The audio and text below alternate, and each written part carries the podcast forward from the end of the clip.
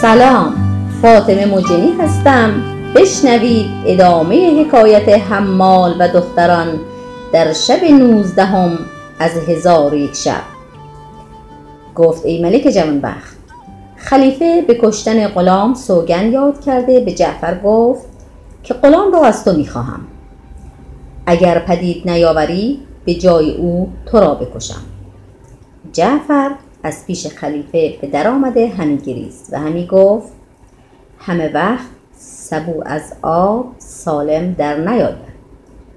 اگر آن دفعه خلاص یافتم این دفعه کشته می شوم که پدید آوردن غلام محال است. القصه. جعفر به خانه آمده سه روز به طاعت مشغول شد. پس از آن قاضی را خواسته وصیت بگذاشت.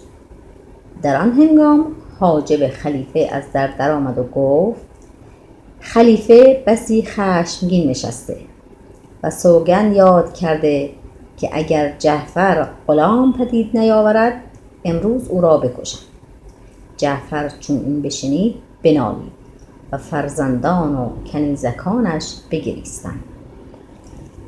جعفر فرزندان را یک یک ودای بازپسین می‌کرد تا اینکه دختر خرد سالی که از همه فرزندانش بیشتر دوست می داشت از بحر ودا در آغوش گرفته همی بوسی و همی گریست. در آن حال به جیب اندرش بهی دید. گفت ای دخترک این به از کجا آوردی؟ دختر گفت غلام ما ریحان دو دینار از من گرفته این به به من داد. جعفر چون این بشنید خرسند گردید و غلام را بخواست. چون ریحان بیامد جعفر پژوهش آغازید. غلام گفت پنج روز پیش این به را در کوچه از کودکی برو بودم. طفل گریان شد و گفت مادرم رنجور است. پدرم سه دانه به از بسره به سه دینار خریده و آورده است. من به سخن کودک گوش ندادم. چون به به خانه آوردم خاتون به را بدید و آن را به دو دینار از من بخرید. جعفر چون این بشنید به خلاص خویشتن نشاط کرد و گفت اکنون که من از هلاک برستم هلاکت غلامی سهل خواهد بود. چون جان به جای بود خواسته نیاید کم. پس از آن غلام را به بارگاه خلیفه آورد و ماجرا به خلیفه باز گفت. خلیفه را عجب آمد. فرمود که حکایت بنویسند و در خزینه نگاه دارند که آیندگان را عبرت افزاید. جعفر گفت ایال خلیفه از این حدیث تو را شگفت آمد و این عجیبتر از حکایت نورالدین نیست. خلیفه گفت چگونه است حکایت؟ جعفر وزیر گفت تا از کشتن غلام در نگذری حکایت باز نگویم. خلیفه از خون غلام درگذشت. حکایت نورالدین و شمس الدین جعفر گفت در مصر ملکی بود خداوند دهش داد وزیری داشت. و او را دو پسر بود که مهین را شمس الدین و کهین را نورالدین نام بود. چون وزیر درگذشت ملک محزون شد و پسران او را بخواست و خلعت شایسته در خور هر یک داده و گفت غم مخورید که شما در نزد من رتبت پدر خود دارید پسران وزیر خرسند شدند و زمین ببوسیدند. پس هر کدام هفته شغل وزارت همی گذاشت. چون ملک به سفر می‌رفت یکی از ایشان را با خود می‌برد. شبی که در بامداد آن شب ملک قصد سفر داشت و نوبت رفتن با شمس الدین بود دو برادر با یکدیگر به حدیث اندر نشسته از هر سو سخن میراندند. تا اینکه شمس الدین با برادر کهتر گفت همی خواهم که هر دو در یک شب زن بگیریم. اگر خدای تعالی بخواهد به یک شب آبستن شوند و به یک شب زن تو پسری و زن من دختری بزاید. دختر را به پسر کابین کنیم. نورالدین گفت به مهر دختر چه خواهی گرفتن؟ شمس گفت سه هزار دینار زر سه باغ و سه مزرعه خواهم گرفت. نورالدین گفت تو باید دختر خود را به رایگان دهی. و مهر از من نستانی زیرا که من و تو در وزارت در یک پایه و رتبتیم.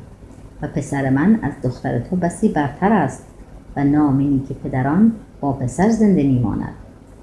شاید قصد تو این باشد که دختر به پسر من ندهی که پیشینیان گفتن اگر خواهی که با کسی معامله نکنی به کالای خود قیمت گران بنه. شمس گفت تو را کم خرد می‌بینم که پسر خیش از دختر من برتر دانی و خیشتن با من به رتبت یکسان شماری و نمیدانی که من تو را به مهربانی به وزارت درآوردم و قصد من این بود است که یار شاطر باشی نه بار خاطر. اکنون که این سخن گفتی هرگز دختر به پسر تو عقد نکنم. هر چند در و گوهر به خروار دهی و هرگاه مرا سفر در پیش نبودی دانستی که با تو چسان کردمی. ولی پس از آنکه از سفر بازگردم با تو مکافات این سخن بکنم.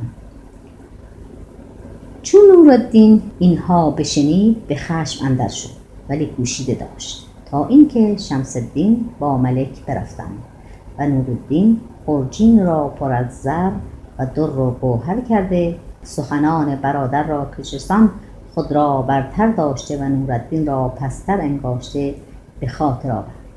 و این بیت برخواند اینجا نه حشمت است مرا نه نعمت است. جایی روم که حشمت و نعمت بود مرا. اسب بخواست. خادم برفت و اسبی زین کرده بیاورد. نورالدین خرجین به قرپوس زین انداخته بر اسب نشست و گفت کسی با من آمدن لازم نیست زیرا که بیرون شهر برای تفرج می روم.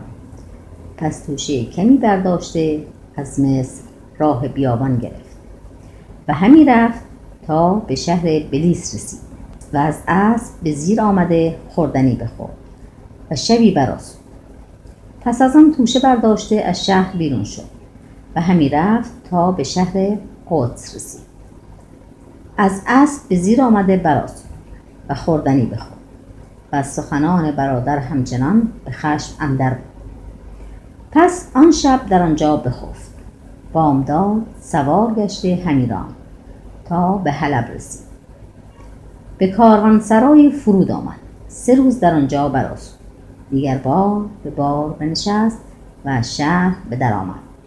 و نمی‌دانست به کدام سو رود. سرگشته همی رفت تا به بصره رسید. به کاروانسرایی فرود آمد. خرجین از اسب بگرفت و سجاده به یکی از مکانهای نظیف کاروانسرا گسترده بنشست و اسب را با زین زرین و مرصع به دربان کاروانسرا سپرده و گفت اسب بگردان. او نیز اسب همی گردانی اتفاقا وزیر بصره در منظره قصر خود نشسته بود چشمش به اسب افتاد و زین و لگام گران قیمت او بدید. گمان کرد اسب وزیری از وزرا یا ملکی از ملوک است.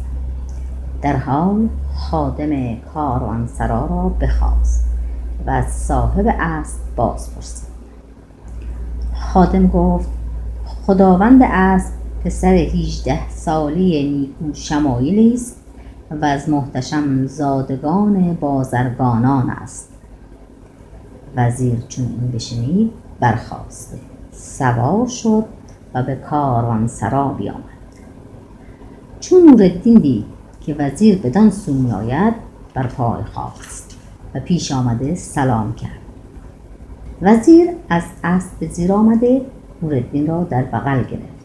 و خود بنشست و او را نیز به پهلوی خود بنشاند و گفت ای فرزند از کجا و چرا آمده ای؟ نورالدین گفت از مصر می آیم و پدرم وزیر مصر درگذشت. پس آنچه در میان خود و برادر گذشته بود بیان کرد و گفت اکنون قصد بازگشتن ندارم. به شهرهای دور سفر خواهم کرد. چون وزیر سخنان نورالدین بشنید گفت ای فرزند از پی هوا و هوس مرو و در هلاک خویشتن مکوش نورالدین سر به زیر انداخته هیچ نگفت. آنگاه وزیر برخاسته نورالدین را به خانه خویش بود و در محل نیکو جای داد و گفت ای فرزند مرا پایان عمر است و از فرزند نرین بی نصیبم دختری دارم که در نیکویی و شمایل تو را همی ماند بزرگان او را خواستگاری کردند من ندادم. ولی مهر تو اندر دلم جای گرفته می‌خواهم که دختر به تو کابین کنم. اگر دعوتم را اجابت کنی پیش ملک رفته بگویم پسر برادرم از مصر آمده تو او را به جای من وزیر خود گردان که من پیر گشتم. چون این بشنید سر به زیر افکنده و گفت آری. وزیر شاد شد. و بزرگان دولت و خردمندان بازرگانان را دعوت کرد. با ایشان گفت که برادرم در مصر وزیر بوده و دو پسر داشت. و مرا چنان که دانی جز دختری نیست. و برادرم با من پیمان بسته بود که من دختر خویش به یکی از پسران او دهم. اکنون برادرم دانسته که دختر در خور شوهر است. پسر خود پیش من فرستاد. من نیز می‌خواهم که دختر به او کابین کنم. رأی شما در این کار چیست؟ همگی رأی وزیر پسندیدند. شربت خوردن گلاب بیافشاندند و از مجلس پراکنده گشتند. آنگاه وزیر به نورالدین خلعت فاخر پوشانیده به گرمابش فرستاد. چون از گرمابه به در آمد به پیش وزیر شد. دست وزیر را ببوسید وزیر نیز جبین او را بوسه داد. چون قصه به دینجا رسید بامداد شد. شهرزاد لب از داستان